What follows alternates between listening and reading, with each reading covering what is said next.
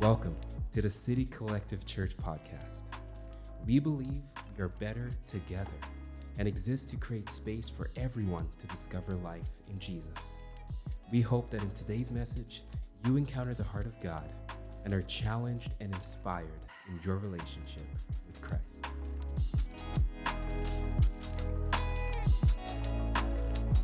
Hello, City Collective. Good morning. How are you? Pastor Zoe here. Uh, I get to complete um, the series, uh, Song of Summer, or the Songs of Summer, rather. And uh, we began uh, the Songs of Summer, um, gosh, must have been like eight, no, not eight weeks ago, six weeks ago, something like that. And I began it with Psalm 88, which is the darkest psalm in the Psalter. No ending note of hope, but the last word in the psalm in Hebrew is the word darkness.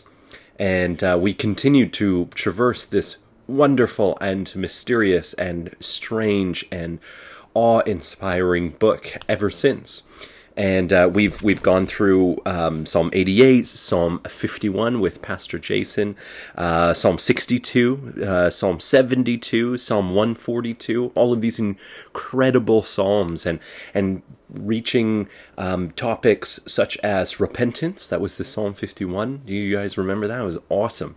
Um, also, um, justice within the Psalter. And the Psalter, again, is the name of the entire book. Um, that was a great message from Claire Williams. Absolutely love her. She's brilliant.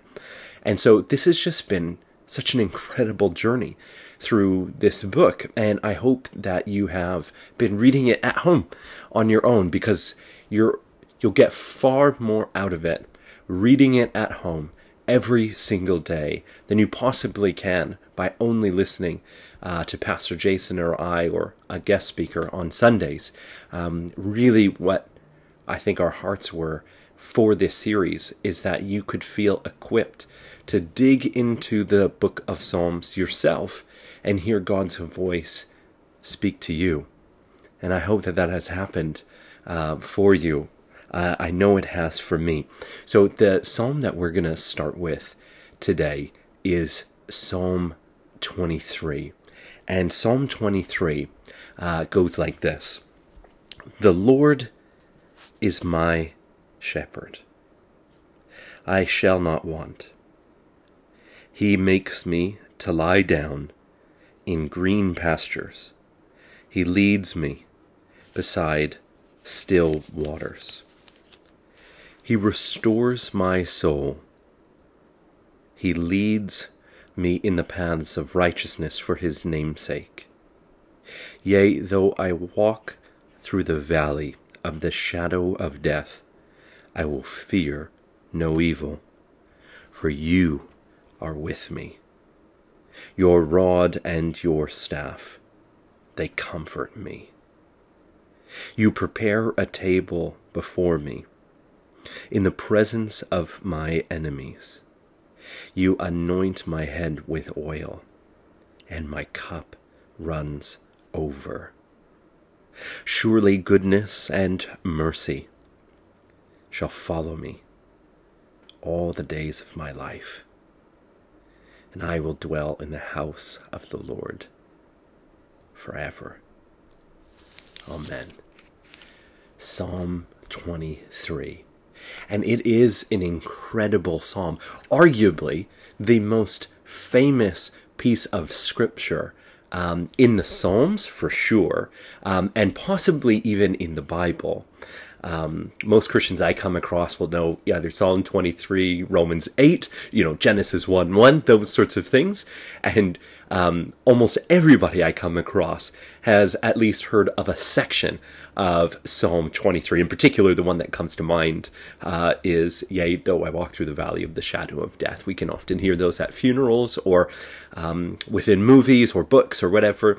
And it seems to have made an enormous impact on our planet, this psalm, um, including the person Jesus. Now, this is really interesting. It seems um, out of all of the different metaphors and images uh, for God in the Old Testament. And if you think about it, there's quite a few. Um, God is our refuge. He is our rock. He is our buckler, our shield, um, a strong tower. Uh, all of these sorts of images of, of who God was, uh, or, or revealed himself to be to the Old Testament peoples. Um, Jesus, it seems like his favorite one to pick up on as he's describing who he is as the second person of the Trinity, as God incarnate. Um, he prefers to describe himself as a shepherd. Um, whether it's in John 10, and he says outright, uh, I am the good shepherd or um, other other parts of, of Scripture. For instance, uh, Luke 15, where um, Jesus is about to deploy this uh, tripart um, parable of who he is. You know, the the good sh- the the shepherd that won't leave uh, the one. Uh, he will leave the 99 to find the one. He won't leave the one. Um, as, and he's a good shepherd in that sense. Um, he's also the woman that won't give up until she finds the coin, and also the father who waits for the son to return to welcome him back into his family. And so Jesus seems to repeat it, uh, seems to time and time again, there we go, uh, describe himself as a shepherd and use that in order to describe who he is. So this shepherd image for the person of God is absolutely enormous. And it's interesting, I'm, I'm actually pulling from the work of a gentleman named Dr. Kenneth Bailey. And believe it or not, he is a world expert on um, the shepherd motif or the shepherd image within the entire Bible. I know it's super Bible geeky. I, you, you, probably didn't know that somebody could specialize in something like that, but they can, and it's awesome. Uh, he's an American, but he uh, taught in a Bible college, a, a seminary um, over in, I believe it was Lebanon, for about 30 years before he returned to the U.S. And it was the, the stuff that he that he writes is absolutely incredible. Um, the book that I'm drawing from for for this talk in particular, excuse me, for this talk in particular, is called The Good Shepherd and it's uh, and it's incredible. It's such a great book. It was a gift that was given to me, and it changed my my whole view of uh, the shepherd uh, within the Bible because it's not only in uh, Jesus's own teachings, but it's also in in Psalm 23, and it'll be picked up by uh, the prophets later on in the biblical story. It'll be picked up by Jeremiah. It'll be picked up by Ezekiel. It'll be picked up by so many other authors until finally Jesus picks it up and runs with it um, to places that nobody else dared to run with it. And it's so cool. It's so fascinating. Anyways, I'm getting off on a tangent. So let's dive right into our text. So, this text that Jesus thought was so incredible starts off by saying, The Lord is my shepherd. I shall not want. I shall not want. Guys, this is this is so incredible. So you got to think that this this is probably already a thousand years old by the time Jesus is around. So this is a, a very old text, and I think what this is trying to um, paint a picture of for us is David's spiritual journey. It's a reflection of his spiritual journey. He's painting this picture. This is how my walk with God has been. And he writes this down for everyone to enjoy and to every for everybody to grow and to contribute to the growing progressing revelation of who God is for God's people and what he's going to do in his world uh, before Jesus comes. And so David is saying here that the Lord has been my shepherd. Now I um, I used to be uh, an apologist, and that means that we'd go around to different university campuses, um, uh, whether it was in Europe or the UK or Canada, and we would have discussion with people of other religions, um, other worldviews, whether it was um, agnosticism or um, if it was uh, atheism or Islam or any of those sorts of things. I don't know of any worldview where God is involved, because not every worldview has God, that they would dare to to articulate a closeness to God in these terms. David here saying he's not just a shepherd, he's not just a good shepherd, but the Lord is, he's my shepherd. There's this closeness of relationship that David has come to enjoy. Now, we know from reading other Psalms in this series that David was a bit of a rascal and t- at times committed grave injustices. And so we've learnt a lot about David. And we've also talked about how David, uh, how God isn't going to just let those sorts of things transpire without sort, any sort of retribution. But throughout all of his challenges, whether it was running from Saul or running from other enemies or running from people that were trying to kill him, including his own family, all of the trials and tribulations that David has been through, at the end of the day, David says, God has been there for me. He's my shepherd, and I haven't wanted. Now you might think, oh, what do you mean by I shall not want? Does that mean that any want of mine will be met as soon as I become a, um, a Christian, a follower of Jesus? And the answer to that is no. I, the prosperity gospel is so wrong, and I am so sorry if somebody tried to manipulate this uh, scripture in the past in order to try to get you to do something along those lines of, hey, if you give, you'll get this from God or whatever, that sort of thing. That's that's not in the Bible at all. When he says, I shall not want, we have to think, okay, David is portraying us, himself, as the sheep. We are the sheep, God is the shepherd. And a shepherd's responsibility is to meet the needs for the sheep. That's who God is. That's who David, working through the Spirit, is revealing who God's character has, has been in his own life and wants to be in yours. He leads us, and he is going to satisfy our needs. The Bible is never against your satisfaction. I, I challenge you to try and find a verse the Bible is not against um, your satisfaction. It is for your satisfaction.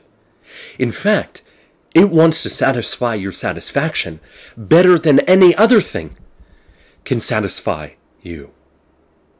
C.S. Lewis, um, C.S. Lewis, in his uh, famous um, uh, sermon, "The Weight of Glory," says it's not that our satisfactions is it's not that our desires are too strong uh, for God. Uh, they're actually too weak. Uh, we mess around with food and drink and sex and all of these sorts of things when infinite satisfaction is available through God.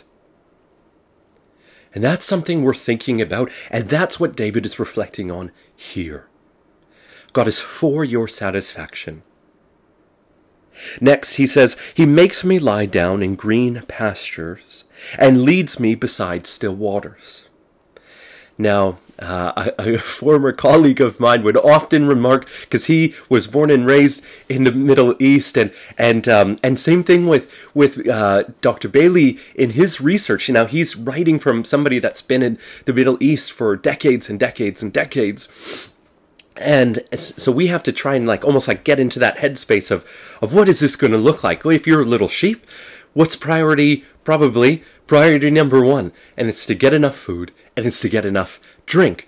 And so the shepherd is going to now lead the sheep into the wilderness and as he leads them into the wilderness, especially in the time of David, there are all sorts of challenges that could arise. There is no police force. There is no military uh, surveying the, the landscape. It is, excuse me, it is you in the wilderness. So that means if a, a band of raiders comes or if a wild beast rocks up and wants to take one of your sheep, like that's a, that's a serious life and death sort of situation, um, 3,000 years ago. And so the sheep are feeling comfortable because the shepherd is the one leading them.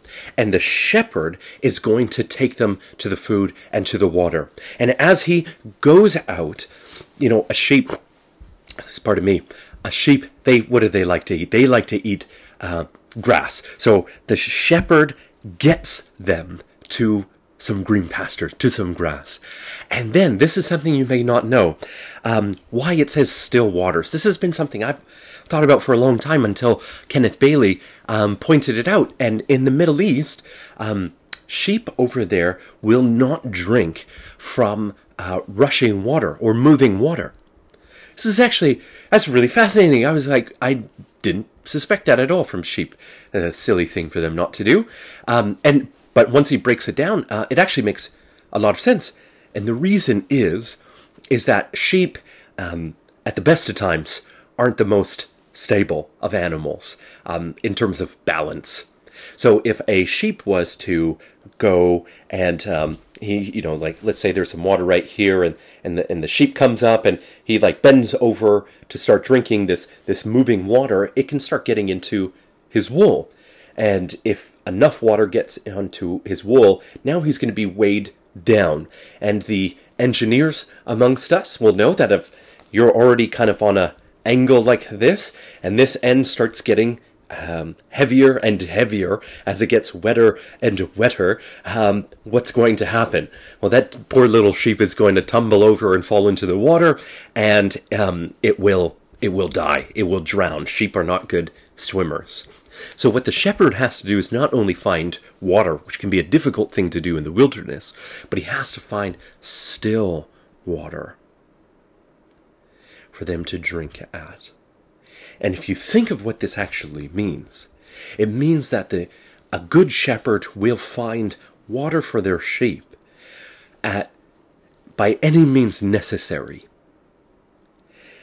despite all costs the shepherd will quench the thirst of the sheep. And part of the reason for that, that we know, is right from our text here. Um, he restores my soul. He leads me in paths of righteousness for his namesake. The shepherd's reputation in an ancient honor shame culture, the shepherd's reputation is now on the line. Will he be a negligent shepherd? Will he be an incompetent shepherd? No, the good shepherd will not. He will get the sheep to the food and will get them to still water.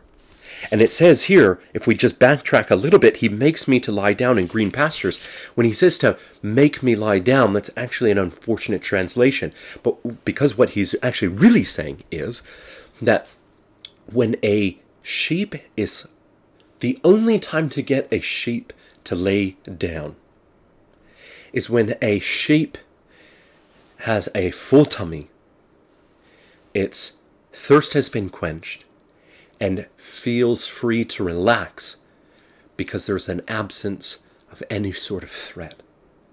Is the only time, according to Kenneth Bailey, who's looking at sheep in the Middle East, this is the only time that they feel at, at the right place to be able to settle down.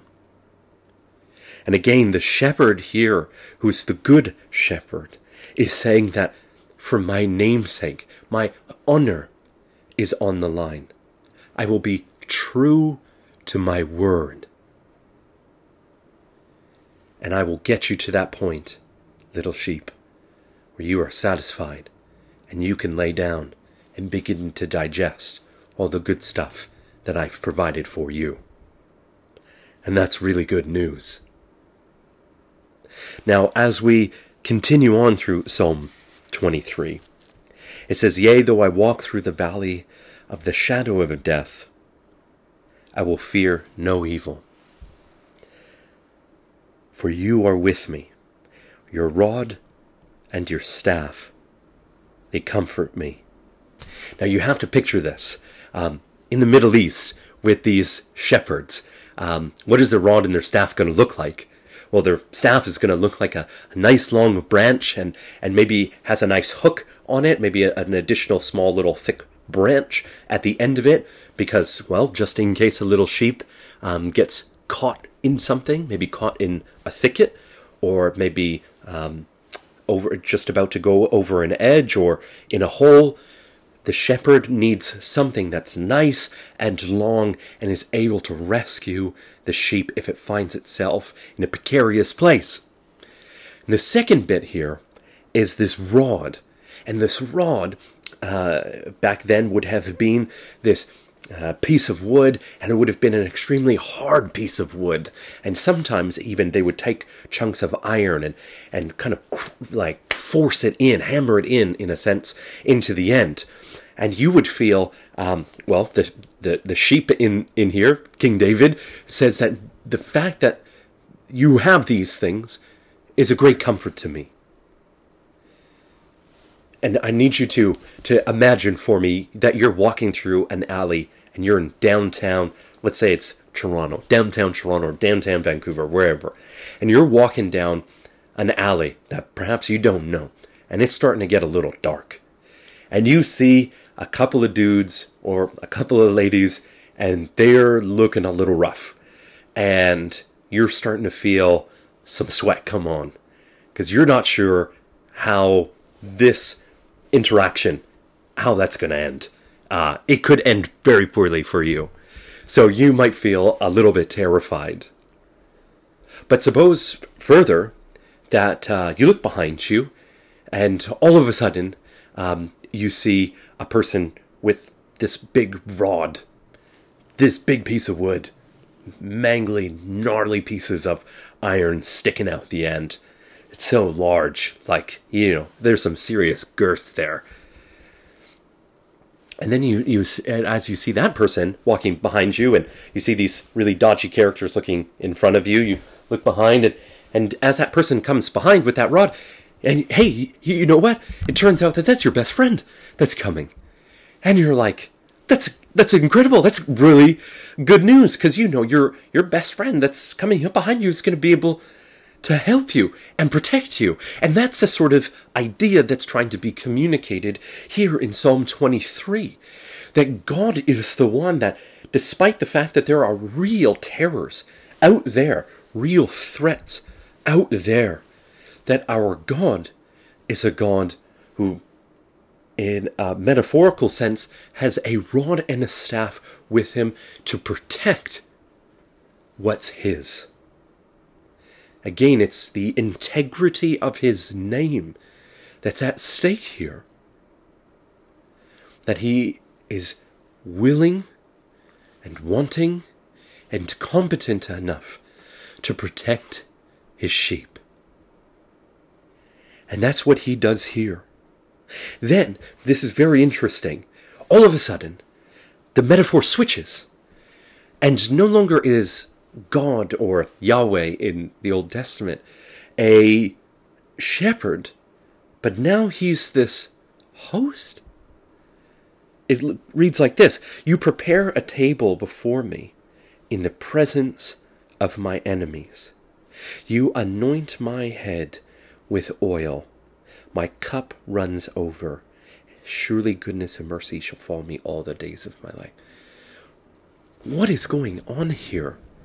That there is this switch in the metaphor.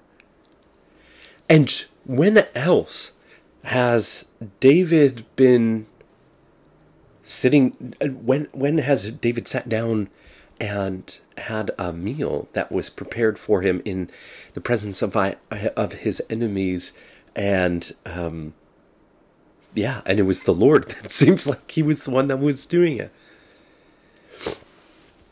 It's very interesting if we jump over to Luke 15 when we're thinking about this part right here.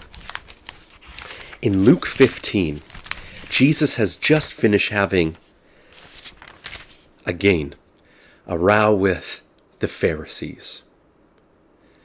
And the Pharisees are giving Jesus a hard time. In chapter 15, verse 1, it says this Then all the tax collectors and sinners drew near to him to hear him. And the Pharisees and the scribes complaining said, This man receives sinners and eats with them. And so he spoke this parable to them, saying, and that's when he gets into the parable of the lost coin, the parable of the lost son, the parable of the lost sheep. Now, this is really interesting that perhaps David prophetically is looking forward to a time when this shepherd would come. And this shepherd who would come would prepare, would host a banquet with those who around him think are unworthy of the banquet. Jesus here, who is the fulfillment of the Old Testament shepherd image, sits down with sinners and tax collectors, which are two of their ancient terms to describe people that are more or less unworthy to sit down with God. And he sits down and has a meal with them. The Good Shepherd. And this Good Shepherd is who breaks bread with them, both in David's time and this time, what it means to break bread with somebody in their ancient Near Eastern culture means to extend friendship. This is why he's called the friend of tax collectors. He's eating with them. When you eat with someone in their culture, it is uh, not an endorsement of their lifestyle, but an extension, uh, invitation of friendship. And this is often why Jesus got in trouble with those around him. And why this is so beautiful. The shepherd image, there's so much more to say. If you want to dig even further into it, you can look at Ezekiel chapter 34, um, because for God, um, the leaders, the religious leaders, were supposed to be the shepherds of Israel, and they were supposed to take care of the the oppressed and marginalized, and they didn't. They actually began to turn around and their sheep, which was the people. Um, it says that they actually began to devour them. So this shepherd, the religious elite of Israel, who was supposed to protect, um, actually abused. And God said in Ezekiel 34 that God will never let something like that slide. And if you've had any sort of horrific experience with with leadership with somebody that was supposed to be a good shepherd over over you. Just know that God says that that is not okay. And God doesn't forget things like that.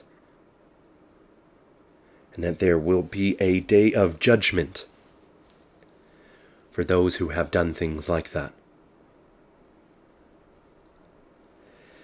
back to Psalm 23 and let's let's close with one final thought. And the final thought is this and is especially for those who have suffered. I have suffered greatly in my 33 years, probably far less than many of you. But I know what it is like to lose people that are very close to me. Uh, for example, my brother Andrew passed away 2019 from cancer. Um, my wife and I have lost uh, many people as we've been married uh, for seven years. So, grandparents, friends, other family members, and we know what it's like. But out of Psalm 23 has been one of the most comforting truths and something I want to leave you with. And it's actually the center verse of the entire psalm. And in verse 4, it says, Yea, though I walk through the valley of the shadow of death, I will fear no evil, for you are with me. The very center of David's spiritual journey is that even at the darkest, most painful time where there is real things to fear and real evil, that God has been there, present. And for David, this is a very spiritual sense. But for you and I, it changes because God actually came 2,000 years ago and dwelt among us. In, 20, in Psalm 23, it is perhaps one of the most holy of the Psalms because here we see and experience a foretaste of the incarnation of God. That God, who created the heavens and the earth, left the heavens to dwell among human beings. It is absolutely stunning. And I know that in the most painful times of my life, the thing that I have wanted most in those painful spots is the presence of others. That I'm not alone in my pain, but that others come around and gather around me. And those have been the times that I've been able to get through the best. God is saying the same thing for you. That He is not so cold and distant that He remains afar off, but He has entered into the creation, He has entered into time and space. He knows what it's like to suffer, and He wants to be right in the middle of it with you, as He was for David, as He was for me, and as He has been for so many of us. and he wants you to dwell in that his house forever. He wants to help you. Invite him into your life. Invite him into your walk. Invite him into your spiritual journey. And you will see him carry you along, lead you, guide you, protect you. Stunning. What a stunning psalm. That's all I have for you guys today. God bless you. I hope this helps. And if you have any questions, feel free to get a hold of me. Take care. God bless you. Amen. Thank you for listening to today's message. We hope it challenged, encouraged, and inspired you in your walk with our Lord Jesus Christ.